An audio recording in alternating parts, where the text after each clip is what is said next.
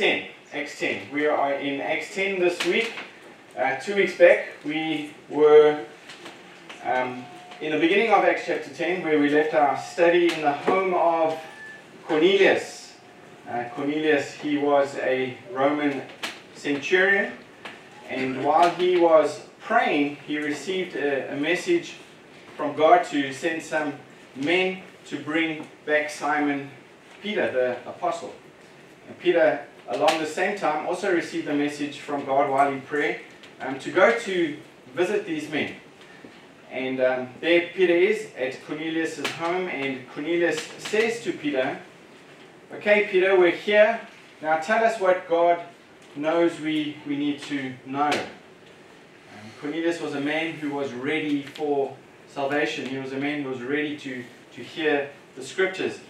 And um, as we came to verse 34, we come to the, the sermon that, that Peter is preaching, and that's where we are this morning. It's a very simple sermon. It's the first message ever preached by an apostle to the, the Gentiles. And now, like all the sermons that Peter preached, it has three parts. It has an introduction, it has a main theme, and it has a conclusion. And I'll be following that pattern in my outline this morning. Uh, but this is a message that opened the door of salvation to all of the people of the world not just the Jews, but the Gentiles as well. And that's the sermon that we're going to be looking at this morning.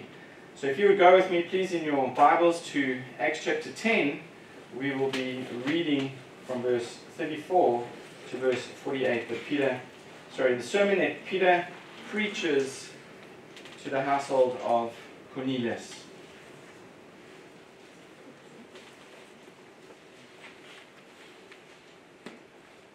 So Peter opened his mouth and said, Truly I understand that God shows no partiality. But in every nation, anyone who fears him and does what is right is acceptable to him. As for the word that he sent to Israel, preaching good news of peace through Jesus Christ, he is Lord of all. You yourselves know what happened throughout all Judea beginning from Galilee after the baptism that John proclaimed, how God anointed Jesus of Nazareth with the Holy Spirit and with power. He went about doing good and healing all who were oppressed by the devil, for God was with him. And we are witnesses of all that he did, both in the country of the Jews and in Jerusalem. They put him to death by hanging him on a tree. But God raised him on the third day and made him to appear, not to all the people, but to us who had been chosen by God as witnesses, who ate and drank with him after he rose from the dead. And he commanded us to preach to the people and to testify that he is the one appointed by God to be judge of the living and the dead. To him all the prophets bear witness that everyone who believes in him receives forgiveness of sins through his name.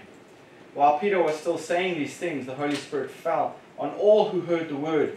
And the believers from among the circumcised who had come with Peter were amazed because the gift of the Holy Spirit was poured out even on the Gentiles. For they were hearing them speaking in tongues and extolling God. Then Peter declared, Can anyone withhold water for baptizing these people who have received the Holy Spirit just as we have? And he commanded them to be baptized in the name of Jesus Christ. Then they asked him to remain for some days. Well, let's pray and ask God's blessings on his word before we dig in this morning. Father, we do want to pray for your help today as we study your word. We are thankful that we can sing songs, Lord, that extol your name. We're thankful, Lord, we can read your word this morning that reminds us of your character we thank you we can pray prayers adoring you today. Lord, as we come to your word, we pray for your help as we hear your word that you have given to us today. We pray for your spirit to teach us. We pray, Lord, that he would convict us of sin. We pray, Lord, that he would open our eyes to our need for the gospel on a daily basis. And if there are people here today that haven't been saved, Lord, who don't know the gospel, who've never repented of their sins, never been born again, I pray that the Spirit of God would work in their hearts and bring them to salvation today, Lord. So, Father, we ask that you would do your work amongst us and help us to be grateful and thankful for your great love for us in sending Jesus Christ. And it's in his name we pray. Amen. Amen. So I've asked this question before, but um, please allow me to, to ask it again. If you were in an elevator and you just had, had a minute to get to um, the floor that you were going to, and there was an unbeliever in the elevator with you, and um, he asked you, What do I need to be saved? What do I need to do to be born again? And you had one minute to answer that question. What would be your answer? What would be your answer? Well, I think among professing Christians, there are different answers to that very, very important question. It's a crucial question. Life is short um, and eternity is long, so we need to know the answer to that important question. Now, there are people who think that, well, if a person is just sincere, it doesn't really matter what he believes, because at the end of the day, all the roads lead to Rome, all the rivers lead to the ocean. But you can be sincere about what you believe, just like you can be sincere about swallowing, swallow, swallowing medicine to make you well. But if that medicine is, is poison, your sincerity doesn't really matter, does it? It does matter greatly what you believe.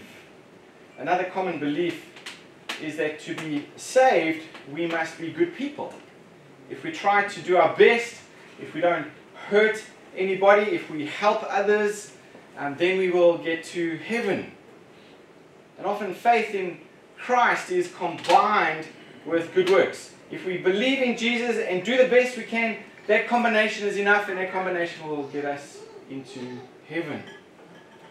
But that's not what the Bible teaches.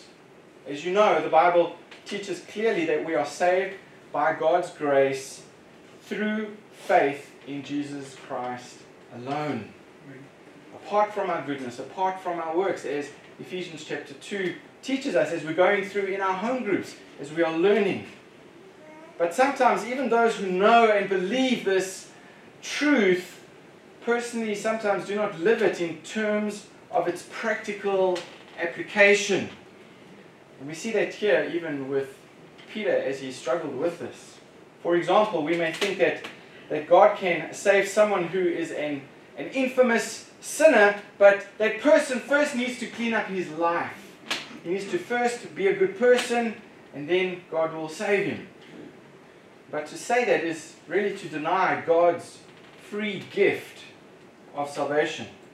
And Peter and the other apostles knew that salvation is by grace through faith in Jesus Christ, not by our good works and not by our efforts. But again, practically speaking, up until now, they also believed that to be right with God, a pagan Gentile had to become a Jew first in the sense of obeying the, the Jewish laws regarding circumcision and the ceremonial issues.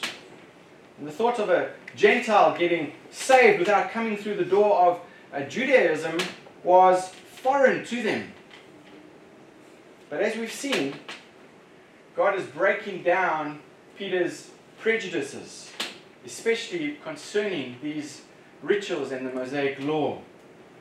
And now they are all swept up in an instant as the, the Gentiles in Cornelius' house clearly they get saved and the Spirit of God falls upon them in the same manner as it did with the Jews on the day of Pentecost.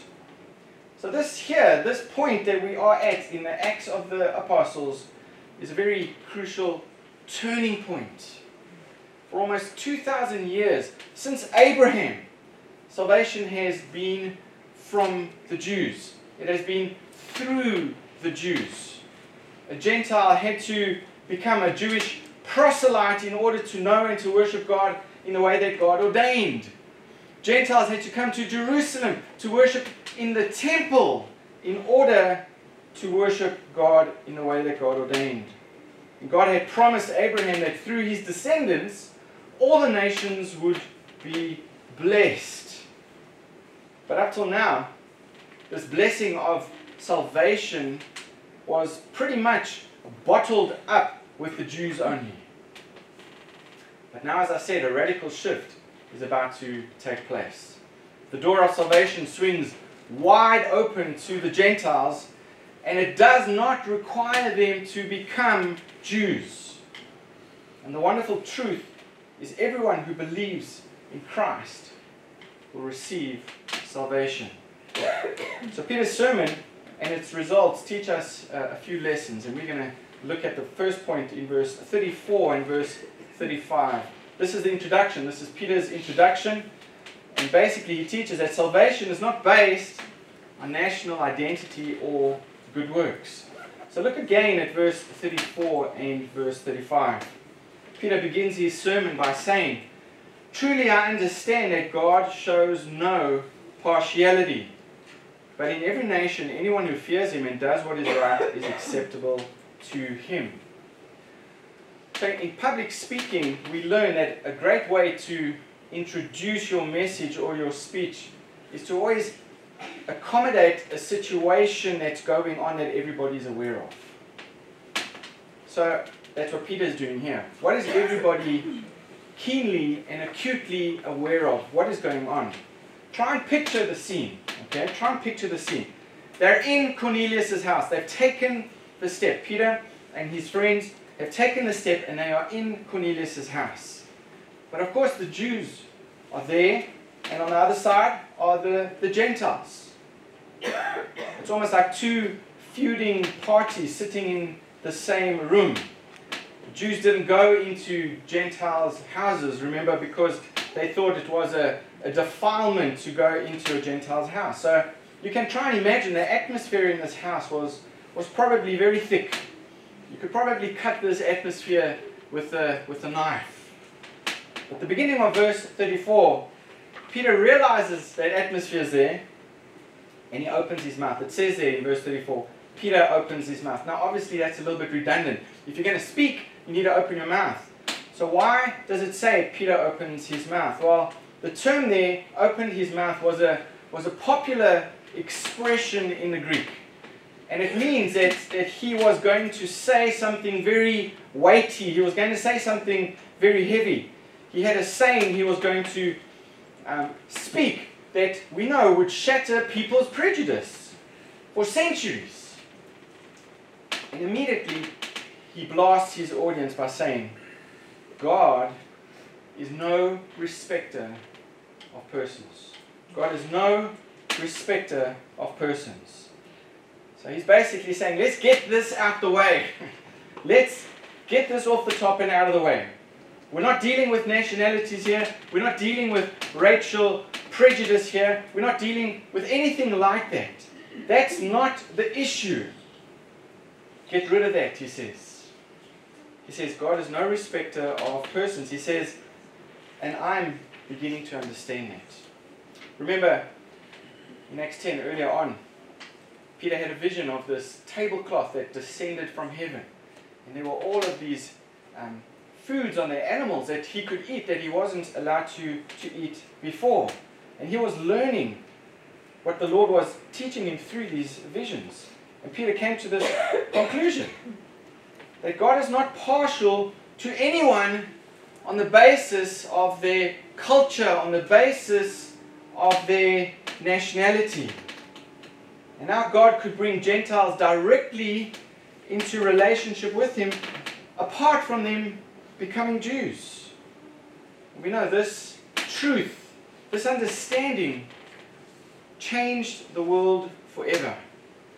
And the application for us is that people from every racial and national background are on equal footing when it comes to receiving the gospel. Now, that may seem obvious to you, and we've been preaching that for the last few weeks, so that may be something that's not new to your ears. But before we make a hasty conclusion, let's, let's examine this a little bit deeper, okay? I often ask this question when meeting people for the first time. I ask them, when did you become a Christian? When did you become a Christian? When were you born again? Um, and I've heard it, the answer to this while I was in India, and I've heard the same answer even while I'm here in the UAE. People often answer the question, well, I was, I was born a Christian. I was born a Christian. Well, I know, and you know, India is not a, a Christian nation. The UAE isn't a, a Christian nation, but what people are meaning when they say that is that they were born into a Christian family, that was part of a, of a Christian community. But I think we, we need to be careful of thinking like that. It's a very dangerous way to be thinking about our relationship with God. Now, just because you were born American, or just because you were born South African, or just because you were born Spanish, or just because you were born in Kenya, doesn't mean that you were born a Christian. In Matthew, let me show you in Matthew chapter 3. Remember, John the Baptist, he is baptizing believers. And he sees some Jewish Pharisees and Jewish Sadducees come to the edge of the river to be baptized by them. And look what he says to them in verse 7. He, he, this is John the Baptist speaking to the Jewish Pharisees, the Jewish religious leaders. And he says to them, You brood of vipers. In other words, you snakes. I mean, they were hypocrites. They weren't godly people, they were hypocrites, pretending to be religious. And he knew that. And he says, You snakes, who warned you to flee from the wrath to come. Bear fruit in keeping with repentance. Look at verse 9. And do not presume to say to yourselves, We have Abraham as our father. For I tell you, God is able from these stones to raise up children for Abraham. Notice there the prejudice that John the Baptist identifies in the Pharisees who believed that they were God's children because they were, they were born Jews. To become a Christian, we need to be born again. Being physically born into a particular ethnic group or into a particular community is not going to change the fact that you were born a sinner in need of a Savior. While ministering as missionaries in India, we saw a number of other missionaries trying to convert unbelievers by making them embrace their foreign culture. And that is, that is adding to the gospel. You know, you, like I said, you don't have to become an American, or you don't have to become a South African, or you don't have to be British to become a Christian. You don't even need to sing Western songs. You don't have to sing Chris Tomlin songs. You don't need to even know English. Or you don't even need to dress like the Westerners do. Or you don't even need to eat Western food to become a Christian. What you need to become a Christian is to be born again. Well, how then are we born again? Well, thank you for asking. Look at verse 35. Look at verse 35. Remember, this is still part of his introduction. He says, But in every nation, anyone who fears him and does what is right is acceptable to him. Still part of his introduction. Remember, Peter's prejudice was falling apart. And, and he says here, in every nation. Notice that. All classes, all ages, God accepts. What does he accept? Look there. Anyone who fears him and works righteousness. That's what the, the NASB version says. Anyone who fears him and works righteousness. Anyone who fears him and does what is right is acceptable to him. Now, now there's two things there, okay? Don't misunderstand what he's saying here. He's not saying that we are saved by works. That's not what he's saying. There are two things there. He's talking about the right attitude of fearing God. Um, what does that word fear mean? It means reverence. It means reverence. He who reverences the Lord. And then he says, worketh righteousness. He's talking about a right action. A right action. So the right action, the right attitude. That's what God is looking for. And we know that's in the scripture. James tells us in his letter, in James, he says, faith without works is dead. Faith without works is dead. There's got to be verification in the action that the attitude is real, that the attitude is, is genuine. Let's go back to my uh, wedding anniversary illustration I shared a few weeks back. Remember, at your anniversary, and husbands, you wake up your wife and you say to them, Happy anniversary, darling. I remembered our anniversary. You thought I would forget, but I remembered it's our anniversary today. But you don't have a cup of coffee in your hand. You don't have any chocolates in your hand. You don't have a card in your hand. You don't have anything in your hand. And You fact, you, you haven't brushed your teeth. Yeah. you know, you know. And you walk up to your wife, and in fact, you've got your your, your golf um, kit on. You're ready to play, golf. And um, you walk out the door, and um, off you go. Your actions haven't verified your attitude, isn't it? There has to be an, an attitude as well as, as an action that, that backs it up. There's got to be verification in the, act, in the, in the action that the act, attitude is genuine. So again, what can verify that we have been born again? Or again, how can I be born again? Well, Peter explains it now. He's just he's just finished with his introduction, and now he goes on to the main theme of his message in verse 36 to verse 43. That's my second point, the main theme. And he talks about here salvation is based on the person and the work of Jesus Christ. Let's notice a few details here from Peter's sermon. First, God takes the initiative in sending the gospel. Look at verse 36. God sent the word to the sons of Israel, preaching, uh, sorry, preaching peace through Jesus Christ. God sent the word to the sons of Israel, preaching peace through Jesus Christ. Men may come up with different ways to approach or um, try and make God happy, but they all fall short. Only God can initiate the way of peace by sending his Son to this earth as the one who would bear our sins. And the fact that Christ preached peace implies that we were not at peace with God. implies that there was some separation between God, who is holy, and man, who is sinful. There is hostility amongst us, between us. And I think many people are unaware of this.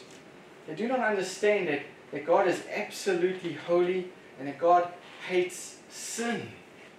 And while they admit that, yes, they're not, they're not perfect, they're not willing to admit that they are sinful. They're not willing to admit that they are sinful. They see themselves as basically good people. While they admit that they aren't perfect, they basically see themselves as good people. They compare themselves with, with criminals and, and other, e- other evil people and they conclude, well, you know, I haven't robbed a bank. I haven't murdered anybody. I'm not a bad person. I'm not a bad person.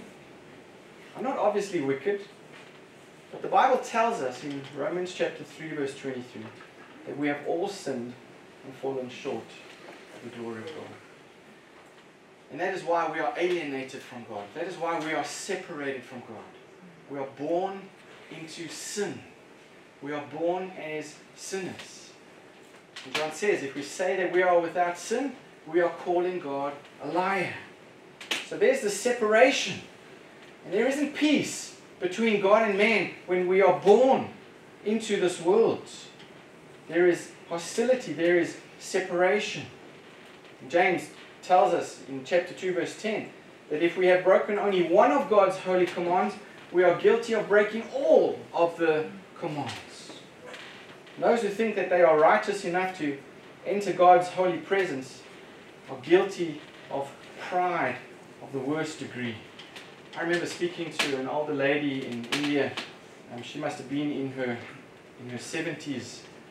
And I asked her that question Have you ever sinned? Do you, do you think that you're a sinner or not? And she was a Christian. She claimed to be a Christian because she was born into a Christian family and she had gone to church her whole life and um, she had been ties to the church. Good person, she thought. And I asked her, Have you ever sinned? And she looked at me in the eyes and she says, I have never sinned once in my life. I sat down with her and I said, Okay, let's go through the Ten Commandments. let's see what the Ten Commandments have to say about that. And she realized actually that she was a sinner. But I think she, like many people, she represents many people who don't think that they have sinned against God. They're basically good people. They've never hurt anybody. They've never stolen money from the bank. So they compare themselves with, with wicked people. And they think, well, I'm not that. I'm good. God will accept me based on my goodness. Those who think that they are righteous enough to enter God's holy presence are full of guilt, are full of sin, are full of pride, really in the worst degree. So, as we see here in the first verse, Peter is establishing that there is hostility between God and man. There is hostility between God and man. Even if you don't recognize it, even if you don't realize it, Jesus Christ is God's only way of bringing this divide closer to reconciliation. Notice in verse 36, Peter states plainly that Jesus is Lord of all. Notice that he's not just saying he's Lord of the Jews, he's also Lord of the Gentiles. And here Peter is emphasizing, emphasizing Jesus' deity, that he is in fact God. Since the Lord is God, he, is ap- he has absolute authority. And this really ties into the end of his sermon where he states that, that God has appointed the, the risen Lord Jesus to be the judge of the living and the dead. So everyone who has ever lived will stand trial before the Lord Jesus, who will judge every thought and intent of the heart. You know, we often make jokes about St. Peter standing at the pearly gates and people trying to enter heaven, and St. Peter's there. St. Peter's not going to be there. St. Peter isn't the one who decides who gets in, into heaven and who doesn't. The Lord Jesus will be the judge of the living and the dead. Look at verse 38. Peter emphasizes how God anointed Jesus with the Holy Spirit, and he emphasizes this, this power.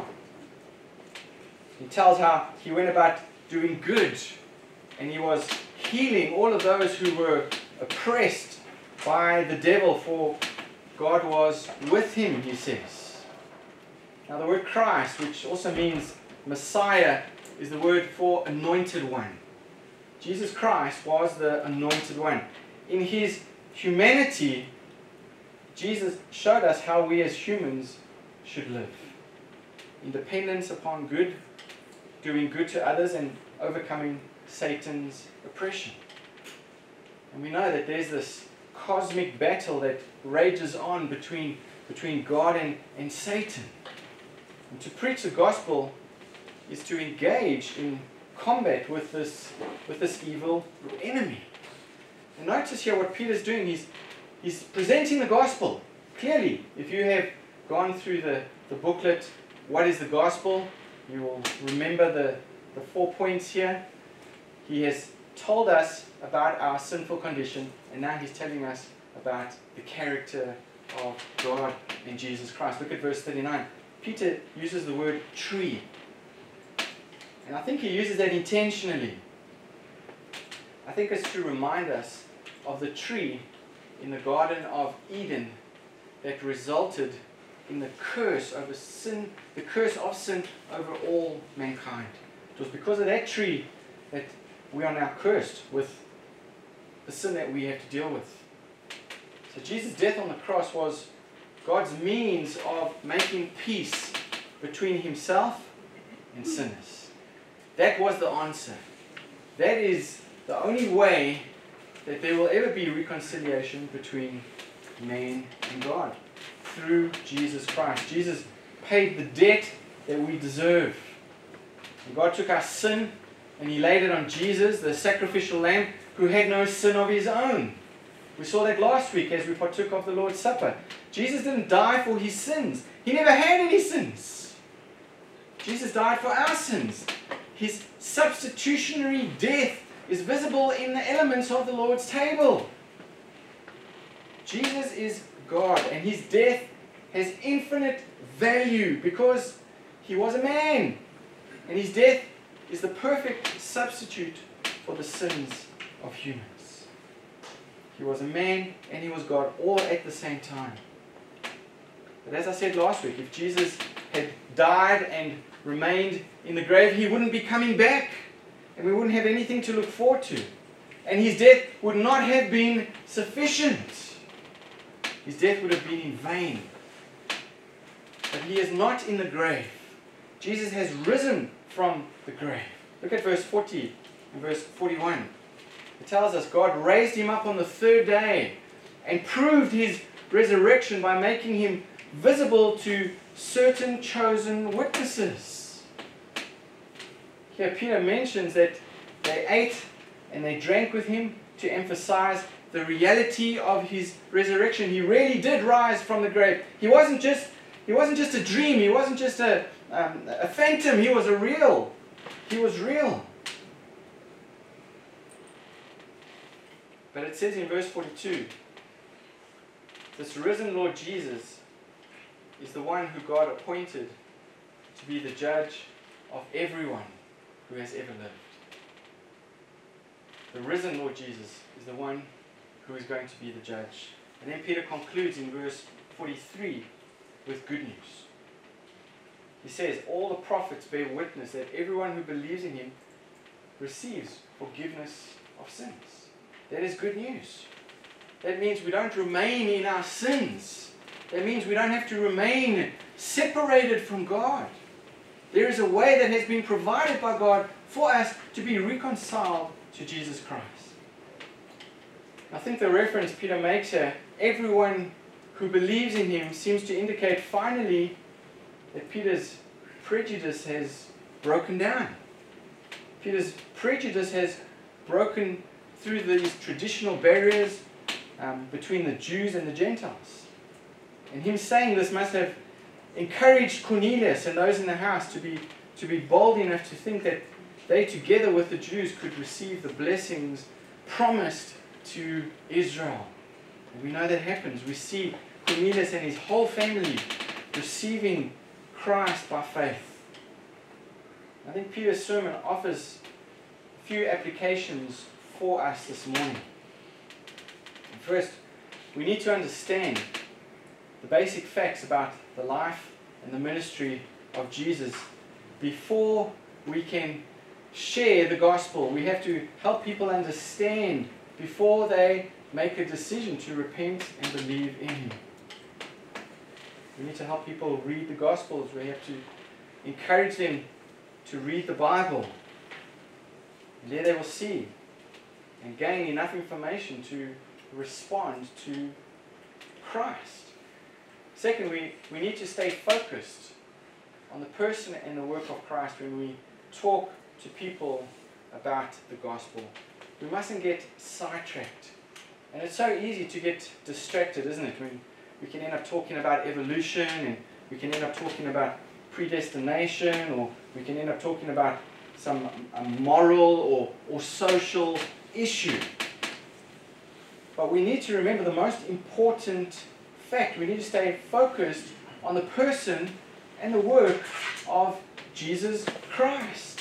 Keep bringing the conversation back to who Jesus is and what, did, what Jesus did on the cross for us. Jesus is the issue. Jesus is the answer. And thirdly, if we want to adequately proclaim the gospel, we need to help people understand the lordship of Jesus Christ. That he is Lord of all. And that he is coming again in judgment. And notice that's what Peter does. He lets his audience know that Jesus is Lord, whether they believe it or not, whether they acknowledge it or not. that he is coming to judge everyone, whether they like it or not. Now, these people realize that they have been in rebellion against God, unless they see themselves as sinners, they won't have a need for a Savior. What have you been saved from? What do people need to be saved from? Not our bad marriages, not our bad jobs, not our bad relationships, not our bad bank accounts. They need to be saved from their sin. They need to be saved from their sin. If we scan over the bad news in an attempt to make people happy, they might try Jesus for a while, but because they haven't been told the full picture about their sin and about the lordship of Jesus Christ, when the, when the going gets tough, they will reject Jesus. They won't be willing to endure hardship for Jesus. They won't be willing to endure persecution for Jesus. And the reason is because they have made an image of God in their mind, an idol of God after their own making. And rather than them bowing down to the Bible revealed, to, to the God revealed to us in the Bible, they, they are worshipping their own God. So let's not be guilty of that. Let's not be guilty of watering down the gospel, but being faithful with it, just like Peter was here. And we see the results. We see the results here in his sermon. And here we see the conclusion in verse 44 to verse 48. Salvation results in evidence of faith. And here the chapter closes with the record of Cornelius's con- conversion and of his whole household. And I believe his household were part of his, um, his servants and, and his children, and I believe his children were of age where they could understand the message that Peter was preaching, the sermon that he was sharing with them that day. I don't think there were little infants there because we see they all get baptized. They all respond. They understand the gospel. We see this middle wall of separation is now being torn down. No longer stone by stone, but rather with the sovereign and gracious wrecking ball of the gospel, this wall, this dividing wall, is being broken down. Verses 44 to verse 46 is a, is a spectacular record, a spectacular demonstration of genuine conversion. A wonderful picture for us to see what true conversion looks like. What we have recorded here is really the Pentecost of the Gentiles, the Pentecost of the Gentile world. We looked at Pentecost earlier on. Remember, in Acts 2, the, the Holy Spirit was poured out, and the Gentile converts, they began to speak in tongues. This was now happening here in Cornelius's home. This was again a unique situation. And God gave this miraculous sign to the Gentiles so that the Jewish Christians would realize that they were on equal footing, that they were no better. And as I said before, this, this, this gift of tongues was not a, um, a, a gibberish utterance, an ecstatic utterance, but this gift of tongues was speaking in a foreign language that the speaker had not studied before. Now the people could translate. This was evidence. This was further evidence that there was no longer any distinction between the Jews and between the Gentiles. And the crowd here in Cornelius's house, remember, made up of Jews, made up of, of Gentiles. And it tells us the Jews in the house in verse 45 were astonished. They were astonished at the outpouring of the Spirit. It was now clear to them, it was clear to all that Gentile believers were accepted by God through Jesus Christ in the same way that Jewish believers were, without the need for the Jewish Mosaic rituals. I'm pretty sure that the word of, of this encounter would have traveled far back to Jerusalem Um, in fact, even Peter himself says this. If there was any question back in Jerusalem as to um, what is going on with the Gentile believers, this report effectively would have wiped out any of their, their doubts. Any of their doubts. in verse 47 to verse 48, we see the spiritual unity of the Jews and the Gentile believers. And it's a wonderful picture. A picture of unity. This unity was already a reality because of the gospel, but in the closing verses, we, we find two practical evidences of this unity. Gentile believers were identified as the genuine deal, the real deal by, by these two things. Notice what happens. First, there was baptism, they were baptized. Peter immediately recognized that baptism could not be withheld from the Gentiles. They were entitled to be baptized just like the Jews were. This was essential. This was essential. And here we see the fruit. Here we see the evidence of the Spirit that had been clearly manifested in their lives. That they could no longer refuse um, refuse to be admitted into the fellowship of the saints. They were now part of the body of Christ. But notice also that there was unity in their brotherhood. There was unity in their brotherhood. They had just been baptized, and Cornelius and his household, what do they do? They open it up to, to Peter and his friends. And it tells us in verse 48 Peter entered into sweet fellowship with these Gentile converts. He was happy to identify with these believers as his brothers and sisters in Christ. All the barriers had come down. And Peter accepts this invitation and he probably stays with them and eats their food. And their food wasn't Jewish food, it wasn't kosher food. But he ate it anyway. And God's grace, as is clear both from this chapter and throughout history, is for every people group on the planet. And I pray that God would give us the grace to reach every race as we aim to be more obedient to His great commission. I pray that the Spirit of God will show you today from this portion of Scripture what a change God makes in our hearts when we are born again. And if you have not been born again, or you are not sure and you want to know more, then I encourage you, be like Cornelius and invite me to your home this week. I'd love to show you from the Bible how you can be saved. Please pray with me. Father, we thank you for the gospel. Lord, we look at Peter's message. It's not complicated. It's really not difficult to understand. We are alienated from you and we need to be reconciled. That's what it comes down to. We are born in sin and we need a Savior to save us from our sin, to save us from the judgment and the penalty that awaits us for our sins. And Lord, we think of that sobering thought today. We think of our family, we think of our friends who are not reconciled to you. And I pray for them today. Lord, that you would help us to be faithful with the gospel. Help us to be faithful in proclaiming the Lordship of Jesus Christ.